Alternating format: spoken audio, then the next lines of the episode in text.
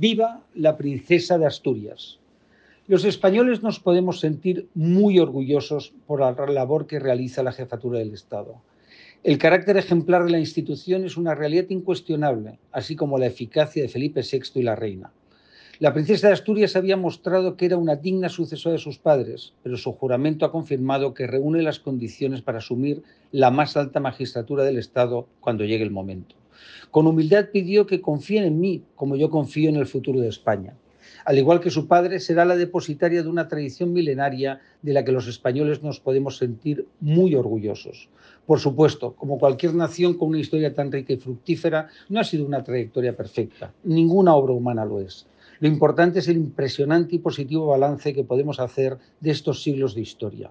No hay que caer ni en la autocomplacencia o el ejercicio de un servilismo cortesano, pero tampoco en ese republicanismo casposo de los independentistas, los comunistas, los antisistema o los antiguos dirigentes del aparato político y militar de ETA, que son, desgraciadamente, los aliados de Sánchez para conseguir la investidura.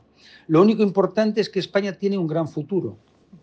La unidad de la nación es capaz de afrontar con éxito los deseos disgregadores de unas minorías formadas por fanáticos extremistas que quieren acabar con el ordenamiento constitucional. La princesa Leonor es una joven de su tiempo, como en su día lo fueron sus padres, que afronta la decisiva etapa de su formación para dentro de unas décadas ser la reina de España.